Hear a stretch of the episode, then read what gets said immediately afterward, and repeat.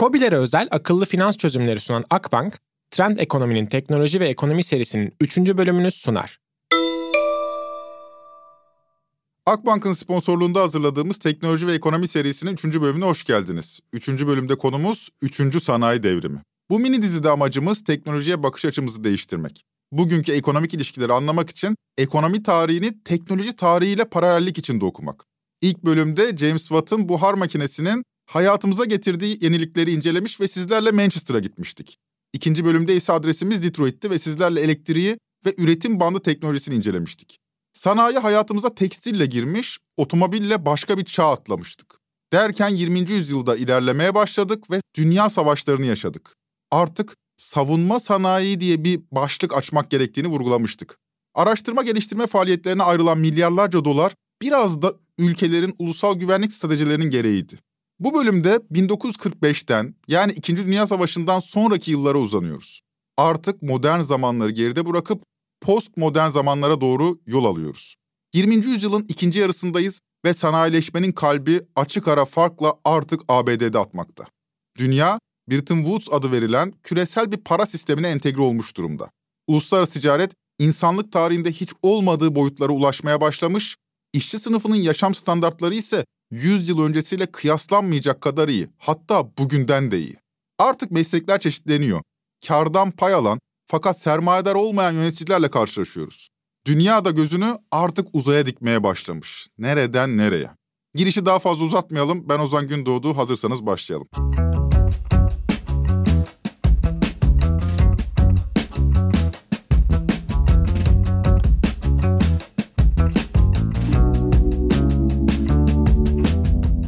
Önceki bölümün sonunu 2. Dünya Savaşı'na gelmeden kapatmıştık. Bu bölüme ise tam da kaldığımız yerden devam edeceğiz. Bunun birkaç nedeni var.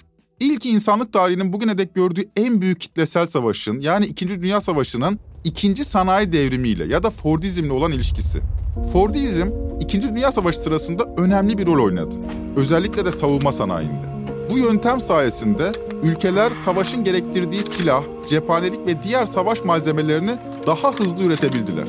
Savaş nedeniyle savunma sanayinde talep vardı ve Fordist üretim mantığı da bu talebi karşılayacak arzı sağlayabiliyordu. Bir de İkinci Dünya Savaşı bittikten sonra gerçek anlamda bir başka dünyaya uyanmıştık. Dünya artık çift kutuplu hale gelmiş, batıda refah devleti dönemi başlamış, insanlık gözünü artık uzaya dikmişti. Bir önceki bölümün sonunda 1929 büyük buhranından insanlığın aldığı dersi anlatarak bitirdik.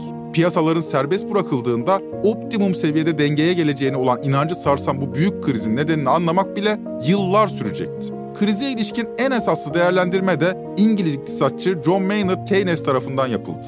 Para, faiz ve istihdamın genel teorisini yazdığında takvimler 1936 yılını gösteriyordu. Keynes, insanlığın teknoloji sayesinde geldiği durumu artık tespit etmek gerekir diyordu. Artık üretme kapasitemiz o kadar çoktu ki bu üretimi tüketememe olasılığımız vardı. Başka bir ifadeyle daha önce kabul gören say kanunu ya da her arz kendi talebini yaratır, ne kadar üretirsen o kadar satarsın yaklaşımını çöpe atmak gerekiyordu. Peki ya tüketim talebi üretimden aşağı ise ne yapacaktık? Bu durumda devreye maliye politikaları girecek, devlet bir ekonomik aktör olarak duruma müdahale edecekti. Vergileri kısıp kamu harcamalarını arttıracak, böylece talebi tetikleyecekti. İşsizlik diyordu Keynes. Ne olursa olsun eksik talepten kaynaklanır. Devletin temel görevi adaleti ve güvenliği sağlayıp kenara çekilmek değildir. Devlet tam istihdam ve fiyat istikrarını sağlamakla da mükelleftir. Keynes'le beraber devlete olan bakış açımız da değişecekti. Sosyal devlet ya da refah devleti denilen şey 1945'ten sonra böylece hayatımıza girecekti. Refah devletinin hayatımıza girmesinin tek nedeni Keynes değildi elbette. 1945'te insanlığın gördüğü en kanlı savaş bitmişti ama daha kanlı bir savaş olasılığı kapıdaydı. İnsanlık bu savaşa Soğuk Savaş adını verdi. Bir tarafta Sovyetler Birliği ve Doğu bloğu, diğer tarafta Amerika Birleşik Devletleri ve Batı bloğu. Bu saflaşmada taraflar hızla silah sanayilerini geliştiriyor ve nükleer güçleri nedeniyle taraflar arasında bir dehşet dengesi oluşuyordu. Propaganda savaşları ise kamuoyu yaratmanın en etkili yoluydu. Bugün pek çok tarihçi 1945'ten sonra Batı bloğunda refah devletinin gelişmesini Sovyetler Birliği'ne bağlar. Zira ekonomik yoksunluk nedeniyle Batı'da sosyalist hareketler güçlenmiş, sendikalar içindeki sosyalist eğilim artmıştı. Öyle ya da böyle bu bölümde işlediğimiz zaman dilimine rengini veren tarihsel altyapı işte buydu. Bir tarafta ekonomi biliminde çok önemli bir viraj dönülmüş ve buna Keynesyen dönem denilmiş. Diğer tarafta Soğuk Savaş nedeniyle dünya çift kutuplu bir forma bürünmüş. Bununla da yetinilmemiş, İkinci Dünya Savaşı sırasında 6 yıl boyunca savaşa girsin ya da girmesin hemen tüm dünya savunmalarını geliştirmek için sanayi altyapılarını yenilemiş ve teknolojiye daha önce hiç olmadığı kadar fazla yatırım yapmışlar. Çığır atlayan bir dönem. Şimdi ise ODTÜ profesörlerinden Erkan Erdil'in savaş yıllarına dair sözlerine kulak verelim. Tabii burada teknoloji üretmek bir güç haline gelmeye başlıyor. Yani belki de 20. yüzyıl bu anlamda teknoloji üretmenin bir politik güç haline gelmesinin önemli dönüm noktalarından bu iki savaş arası. Ve Amerika'daki kitlesel üretim ve tüketime de gene yanıt Almanya'dan geliyor. Almanya'nın toparlanmasıyla birlikte işte Hitler'in yaptığı bu sanayi dönüşümü, orada da ciddi kitlesel üretim yapılması, işte savaş sanayine özellikle yönelik kitlesel üretim yapılması, ondan sonra işte bir takım altyapı çalışmalarıyla yeni istihdamın yaratılması. Çünkü siz teknolojiyi üretiyorsanız bir biçimde bunun tüketilmesini de sağlamanız gerekiyor. Ve o geliri de bir şekilde büyük kitlelere elde ettirebilmeniz lazım. Belki bu iki savaş arasında özellikle Almanya örneği bunu iyi başarıyor. Tabii çok otokratik ve despotik yollarla yapıyor. Erkan Hoca'nın dediklerini vurgulayalım. Artık teknolojik gelişim bir ulusal güvenlik meselesi olarak kavranmaya başlıyor ve insanlık daha önce hiç olmadığı ölçekte teknolojiye yatırım yapıyor. Bu tarihten itibaren teknolojide geri kalan bir ülke güvenliğinden de endişe etmek zorunda. Birinci sanayi devriminin enerji kaynağı buhardı. Ford'un fabrikası ise elektrikle çalışıyordu. Elektrik ise petrol ve kömür ile üretiliyordu. Peki, İkinci Dünya Savaşı'ndan sonra devasa boyutlarda büyüyen sanayinin çarkları hangi enerjiyle döndürülecekti? Bu soruya ABD etik olarak çok tartışılan bir cevap verdi. İnsanlığın gelecek yıllardaki enerjisi Enola Gay adlı bir uçak tarafından Hiroşima'ya taşınıyordu.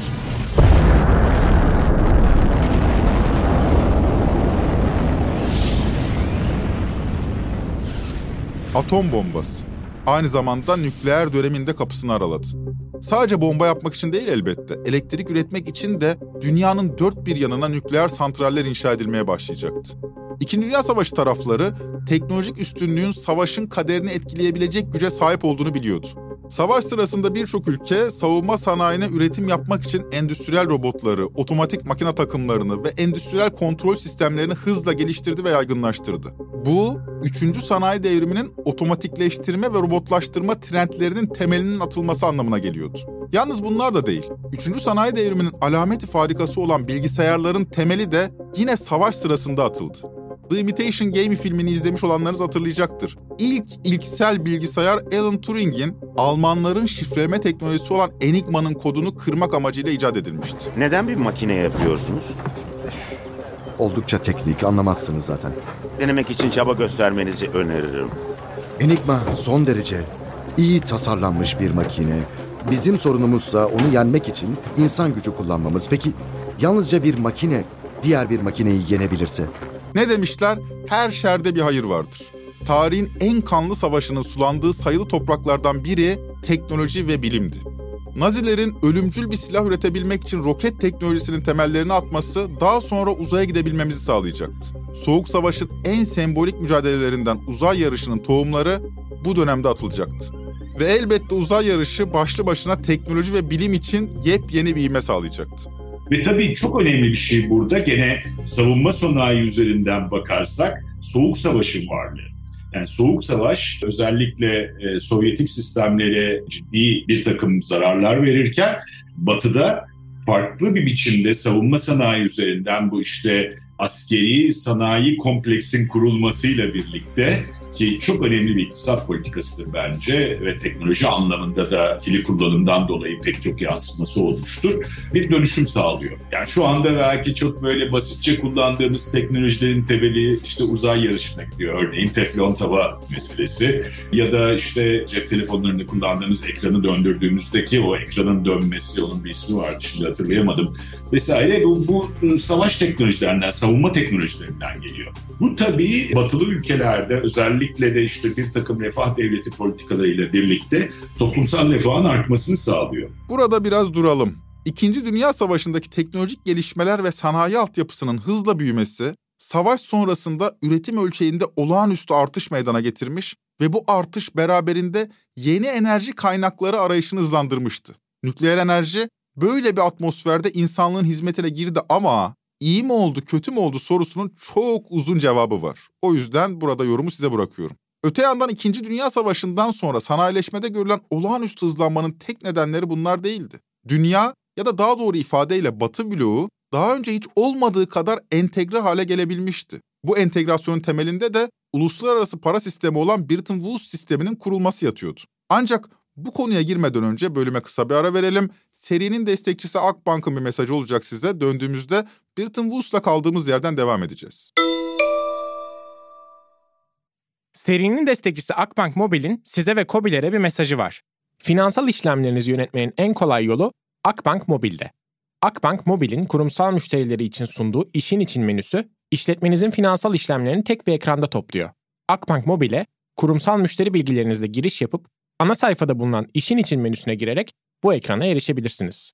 Nakit akışı bölümünden gelir ve gider bazında işlemlerinizi geçmiş aylarla karşılaştırabilir, gelecek aylar için tahminlerinizi görebilirsiniz. Planlanmış işlemler bölümünden gelecek işlemlerinizi görebilir, işlem onayını verebilir ya da yeni işlem ekleyebilirsiniz. Finansal işlemlerinizin takibini COBİ'lere özel geliştirilen Akbank Mobil'e bırakın, siz işinize bakın. Savaştan önce uluslararası ticarette kullanılan bir standart yoktu. Standardın olmaması ülkeler arası ticari ilişkileri yavaşlatıyor, sanayi sektörü büyük ölçüde iç pazara dayanıyordu. İthalat ve ihracat için dünyada geçer akçe olan bir para birimi yoktu. Ta ki Bretton Woods'a kadar. Sistem bir çeşit altın standartına dayanıyor. Amerikan Merkez Bankası Fed kendi para birimi olan doların altın karşılığı olduğunu güvence altına alıyor. Başka bir ifadeyle Fed'e ne kadar altın verirseniz onun karşılığı doları alabilir veya tam tersi ne kadar dolar verirseniz onun karşılığı altın alabilirdiniz. Fakat diğer hiçbir ülkenin böyle bir yükümlülüğü yoktu. Peki diğer ülkelerin yükümlülüğü neydi? Onlar da paralarının dolar karşılığı olduğunu ilan ediyorlardı. Yani bütün para birimleri dolara, dolar ise altına bağlıydı. Yani mesela Türk lirasının, İngiliz sterlininin, Fransız frangının, Alman markı ya da İtalyan liretinin karşılığı Amerikan dolarıydı. Özetle dolar altına bağlı, diğer tüm para birimleri dolara bağlı. Tahmin edeceğiniz üzere bu sistem ABD'nin batı bloğu içinde ekonomik anlamda hegemonya kurması anlamına geliyordu. Türkiye, Bretton Woods sistemine girdiği 1946 yılında 1 dolar 1.47 TL'ydi. TL'nin değeri bugünkü gibi serbest piyasada belirlenmiyor, hükümet tarafından tespit ediliyordu. Nitekim 1947'de devalüasyon yapılmış ve 1 dolar 2.80 TL haline gelmiş ve bu 11 yıl bu seviyede kalmış. Şimdi duyduğumuza inanamıyoruz ama öyleydi. 1947'den 1958'e kadar geçen süre boyunca 1 dolar 2.8 TL'ydi. Sabit döviz kuru uygulaması birçok sorun yaratsa da istikrar vaat ediyordu. Şimdi böyle anlatınca her şey harika gibi görünüyor değil mi? Sanayi altyapısı devasa hızla büyümüş. Yeni enerji kaynağı olan nükleer devreye girmiş. Ford'un geliştirdiği üretim bandı teknolojisiyle büyük ölçekli üretime başlanmış. Sanayi toplumu ve refah devleti oluşmuş. E nedir aksayan şey? Önce Fordist üretimde sorunlar çıkmaya başlıyor. Sonra ise para sistemi bozuluyor. O halde gelin bugünü anlamak için kritik bir kavşağa dönelim. Fordizmin ölümünü konuşalım. Fordist üretimin mantığını anlamak kolaydı. Üretimi basit, tekrarlardan oluşan parçalara ayır. Her biri öyle basit olsun ki yıllarca çıraklık yapmış vasıflı ustalara gerek kalmasın. Herkes herhangi bir işi hemen öğrenebilsin. Bir tekerleği bile bir kişi üretmesin. O bile 50 görevden oluşsun. Her işçi gün boyunca basit bir iş yapıyordu. Bir civataya somun geçirmek ve onu sıkmak gibi basit işler. Her işçi devasa bir fabrikanın bir dişlisiydi. Mekanizma saat gibi işliyordu. Gençken Ford'un fabrikasına çalışmış bir işçi fabrika ortamını şöyle anlatıyor. Bay Ford'dan aklımda kalan tek şey günde 5 dolar vermeye başlamasıydı.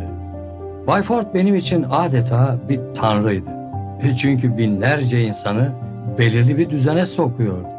Hepsinin hareketini kontrol ediyordu. Sonra üretim hattı durmadan gidip geliyordu. Üç vardiya çalışıyorduk. Her vardiya tam 8 saatti. Sabah, öğleden sonra, gece. Benim için her şey e, saat mekanizmasına benziyordu. Onun bir parçası olduğum için gurur duyuyorum. O halde sormak lazım. Madem saat gibi tıkır tıkır işliyordu, bugün neden Fordist değiliz? Anlatayım. Üretim bandı ve seri üretimle üretim standartlaşmıştı. Standartlaşmadan nasibini ürünler de aldı. Ürünün tasarımında yapılan bir değişiklik yeni bir bant açılmasına sebep olabiliyordu. Bu da maliyeti arttırıyordu. Bu yüzden Ford'un fabrikasından tek bir model araba çıkıyordu. Model T. Temel tasarımı üretime başlanan 1908'den sonlanan 1927'ye dek tam 19 yıl boyunca neredeyse aynı kalmıştı. 1925'e kadar siyah dışında renk seçeneği bile yoktu. Henry Ford'un meşhur sözü durumu özetliyordu. Siyah olduğu sürece her renge sahip olabilirsiniz. Fordizmin temel şeyi Ford T modelidir biliyorsunuz. Yani yıllarca uzun süre satan araba modeli. Ama yani toplumsal dönüşüm aslında farklı menüler talep edilmesine neden oluyor. Yani olay sadece üretimden kaynaklanmıyor, tüketimden de kaynaklanıyor. Yıllarca aynı tip radyo, aynı tip televizyon, aynı tip arabayı tüketmekten yabancılaşan bir toplum da var. Tabii onun üretim yanı da o yabancılaşmak. Braverman'ın McDonald'sization dediği olay. Sürekli işte McDonald's'da çalışan, tepsiye hamburgeri koyan, hep aynı işi yapan, gayet hayatından mutsuz, tükettiği de standartlaşmış bir yurttaştan bahsediyoruz. Yani sadece üretimde değil, tüketimde de bir yabancılaşma var bu anlamda. Ve tabii 80'lere geldiğimizde bu esnek uzmanlaşma, işte hem yeni özellikle Toyota kaynaklı işte Japonya'nın o geleneksel Kaizen, e, Lean Production vesaire gibi e, yöntemlerinin daha fazla konuşulmaya başladığını görüyoruz. Herkesin her işi yapabileceği, işte birbirinin yerine geçebileceği, işine yabancılaşmayacağı. Ford'un Model T'si iyiydi güzeldi ama her arz kendi talebini yaratmıyordu. Zaten tüketicilerin talebi de değişmeye başlamıştı. Yavaş yavaş farklı renkte, hatta farklı model araçlar istenmeye başlamıştı. Standartlaşmış ve banttan tek tip ürün çıkaran Fordist üretim anlayışı, iç ve dış pazardaki ani talep değişimlerini karşılayamayacak ve yavaş yavaş post-Fordizm kavramı kapitalistlerin radarına girecekti. Ama her şeyi tüketici talepleriyle açıklamaya kalkarsak hikayeyi eksik anlatmış oluruz. Post-Fordist üretim, ürün çeşitliliğini ve tüketici talepleri karşısında esnekliği merkezine oturtuyordu. Aslında bu anlayış da bir zorunluluktan doğmuştu. Erkan Hoca'nın verdiği Toyota örneği bu konuda önemli. Ford'un fabrikası kitlesel üretime yaslanıyordu. Mantığı aşırı iş bölümüne ve her şeyin bonkörce kullanılmasına yaslanıyordu. Üretim aletleri olabilecek en yüksek düzeyde tutulabildiği ve pahalı makineler uzun vadede tam kapasite kullanılabildiği sürece sorun yoktu. Bu ölçek ekonomisinin mantığıydı birim maliyetler çok düşük tutulup karlar azami düzeye çıkarılabiliyordu. Ne kadar çok üretirsen o kadar çok satıyordun. Ancak 1937'de kurulan Toyota için durum farklıydı. Ford gibi envanter fazlasını elinde tutabilecek büyük hangarlara veya kitlesel üretim yapabilecek sermayeye sahip değildi. Toyota eğer piyasaya tutunabilmek istiyorsa üretim maliyetlerini düşürmeliydi. Bu da hata, stok, işçilik, geliştirme süreci, üretim alanı, fire, müşteri memnuniyetsizliği gibi sorunların önüne geçmeyi gerektiriyordu. Japonlar bunun için müşteri taleplerini dikkate alan ve bunlara hızla uyum sağlayabilen esnek bir üretim modeli geliştirdiler. İhtiyaç duyulan zamanda yalnızca ihtiyaç duyulan miktarda üretim yapmayı merkeze aldılar. Bunu şöyle anlatayım. Fordist bir fabrikanın tek derdi daha fazla üretmekti. Bunun için depolarında yüzlerce ara malzeme stokluyordu. Mesela bir arabayı üretebilmek için gereken malzemeler motor, tekerlek, kasa gibi parçalar Ford depolarında üretim sürecine girene dek öylece yatıyordu. Oysa Toyota 100 araç üretecekse 100 tekerlek, 100 motor ve 100 kasa siparişi veriyordu. Böylece envanter fazlasını depolama sorununu ortadan kaldırarak çözüyorlardı. Bu da daha küçük ölçekli ama ürün çeşitliliğini arttırabilen, maliyetleri düşüren ve tüketici taleplerine göre esneyebilen bir üretimi beraberinde getiriyordu. Ford'un 19 yıl boyunca neredeyse değişmeyen tasarımlı, yerinde sayan Model T'sine karşılık farklı ürünleri daha kısa periyotlarla piyasaya sürebiliyorlardı.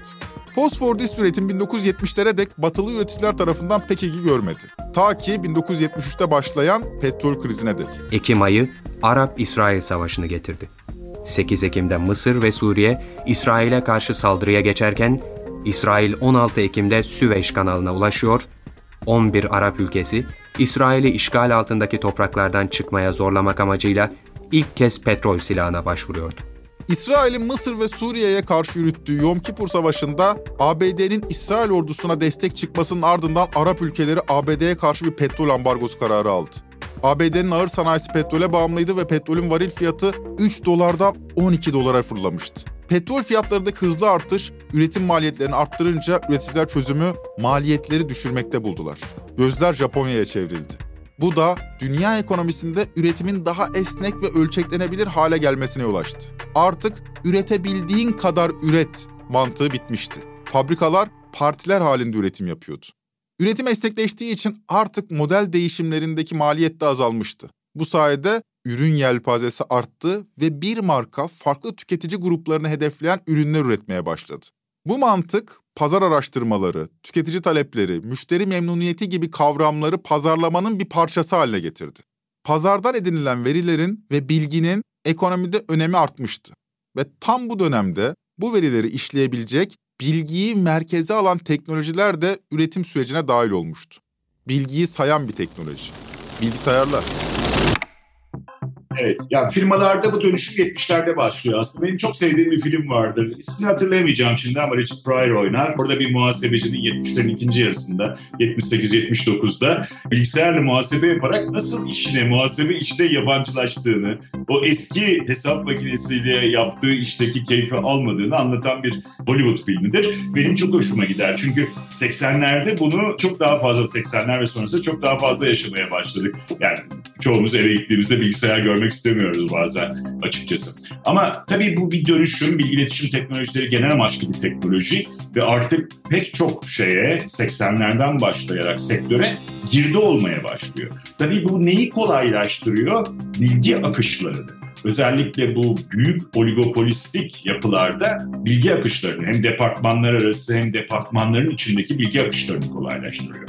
Ve tabii bir takım bizim örtük bilginin de kodifiye hale gelmesini sağlıyor. Veri tabanlarında sağlanarak tutulmasıyla birlikte. Yani eskiden bir kişiye gömülü, sadece o kişinin bildiği bir iş kamusal hale geliyor o firmanın içinde. Herkes tarafından ulaşılabilir bir veriye ve malumata dönüşüyor. Tabii burada mesele siz bu bilgi yönetimini nasıl yapıyorsunuz? Yani bu veriyi, enformasyonu, malumatı nasıl bilgiye çeviriyorsunuz? Burada çok önemli başka bir dönüşüm oluyor. Özellikle bizim literatürde bilgi yoğun tabanlı firmaların ortaya çıkmasına neden oluyor 80 ve 90'larda. Nedir bunlar? Danışmanlık firmaları. Çünkü o malumatı analiz ederek bilgiye ve kullanılabilir kodifiye bir bilgiye çeviren firmalar ortaya çıkmaya başlıyor. Tabii 80'lerdeki temel sorun işte bizim bu yetenek bazlı, e, yetenek taraflı teknik değişim dediğimiz mesele. İşte skill bias technical change diye literatürde, İngilizce literatürde anlatılır. Şimdi siz bilgisayar kullanmayı bilmeyen insanların önüne bilgisayar koymaya başlıyorsunuz iş yerlerinde. Ve tabii bu ciddi sorunlar yaratmaya başlıyor bir süre sonra. Bunu kullanmayı öğretmeniz gerekiyor. İşte hizmetçi eğitimler vesaireler. Şimdi burada bir araya gireyim. İkinci sanayi devrimi dönemindeki elektrik kullanımının üzerine elektronik ve bilgi teknolojilerinin eklenmesiyle dijital çağ başlamış oldu. Bilgisayarların gelişmesiyle üretim süreçlerini bilgisayarlarla kontrol etmeye ve denetlemeye başladık. Üretimin çoğunu CNC tezgahları gibi bilgisayar kontrolündeki aletler gerçekleştirmeye başlamıştı. İşçinin kas gücünün yerini makineler alıyordu. Böylece kas gücü önemini yitiriyor, karşılığında ise bilgi önem kazanıyordu. Burada Erkan Hoca'nın dile getirdiği kodifiye bilgi ve örtük bilgi ayrımı önemli. Bilgi üretim sürecinde her zaman önemli oldu. Bir ürünü nasıl üreteceksiniz? Hangi teknolojileri kullanacaksınız? Önceden o işin ehlinin bildiği ve örtük olan tüm bu bilgiler bilgisayarların ve veri tabanlarının ortaya çıkmasıyla kodifiye hale geldiler diyor Erkan Hoca. İki bilgi arasındaki ayrımı ise şöyle yapıyor. Örtük bilgi kabaca know-how dediğimiz yani bir işi yapma bilgisi. Örneğin işte teorik olarak bisiklet nasıl kullanacağınızı bilirsiniz. Ama bunu uygulamada ancak sürerek öğrenirsiniz. İşte ne zaman düşmeyeceksiniz, nasıl sağ şey yapacaksınız. Ehliyet ya da araba en şeyi ehliyet kurslarıdır örneğin. Ehliyet kursunda iki tane bilgi vardır. Bir trafik kuralları, kodifiye bilgi. Bir de işte bir sürücü hocasından ders alırsınız. Arabayı size nasıl kullanacağını söyletir. Şimdi bunu firmalara taşıdığımızda iş yapma biçimleri. Yani her firmanın kendine özgü iş yapma biçimleri vardır ve buradaki bilginin hepsi kodifiye edilemez. Ve sadece o firma için anlamlıdır. İşte çok Marksist bir kavrama doğru bizi götürür. Kullanım değeri ve değişim değeri. Şimdi örtük bilginin kullanım değeri çok yüksek. Ama değişim değeri piyasada olmayabilir. Ha nasıl değiştirebilirsiniz? İşte en önemli örneği bu CEO'ların transferi. Aslında o transfer ücretleri o CEO'nun örtük bilgisi için verilen paradır. piyasada.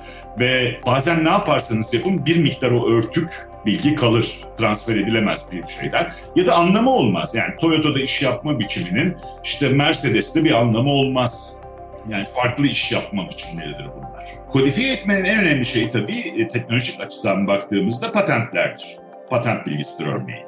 Bir diğer kodifikasyonda işte yayınlardır bizim akademide yaptığımız yayınlardır. Ya da işte mesela standart yönergeler hazırlarsınız. Bunların da gene 80 ve 90'ların trendleri olduğunu söylemek lazım. Standart firmaların içinde standart yönergelerin yapılması, iş akışlarının belirlenmesi, görev ve sorumluluk ve yetkilerin tanımlanması aslında bu yeni bilgi yönetimi pratiklerinin sonucudur. Bu dönemde yani 2. Dünya Savaşı'ndan başlayıp kişisel bilgisayarların evlerimize girdiği 1980'lere kadar bugünkü hayatımızın vücut bulmaya başladığını gördük. Yolcu uçakları bu dönemde hayatımıza girdi.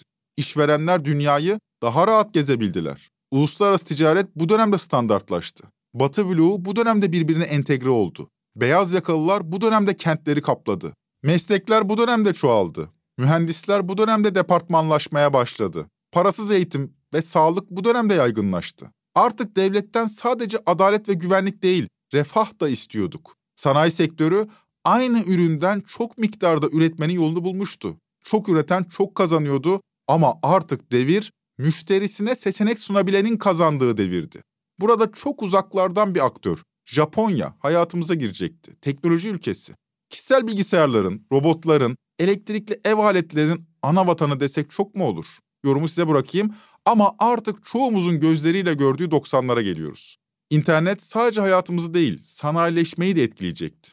Fakat siz bu hikayeyi bir sonraki bölümde dinleyeceksiniz. Akbank'ın sponsor olduğu teknoloji ve ekonomi serisini Podbi Medya ile beraber hazırlıyoruz. Bir sonraki bölüme kadar sahip olduğunuz ürünlerin kıymetini bildiğiniz günler dilerim. Hoşçakalın.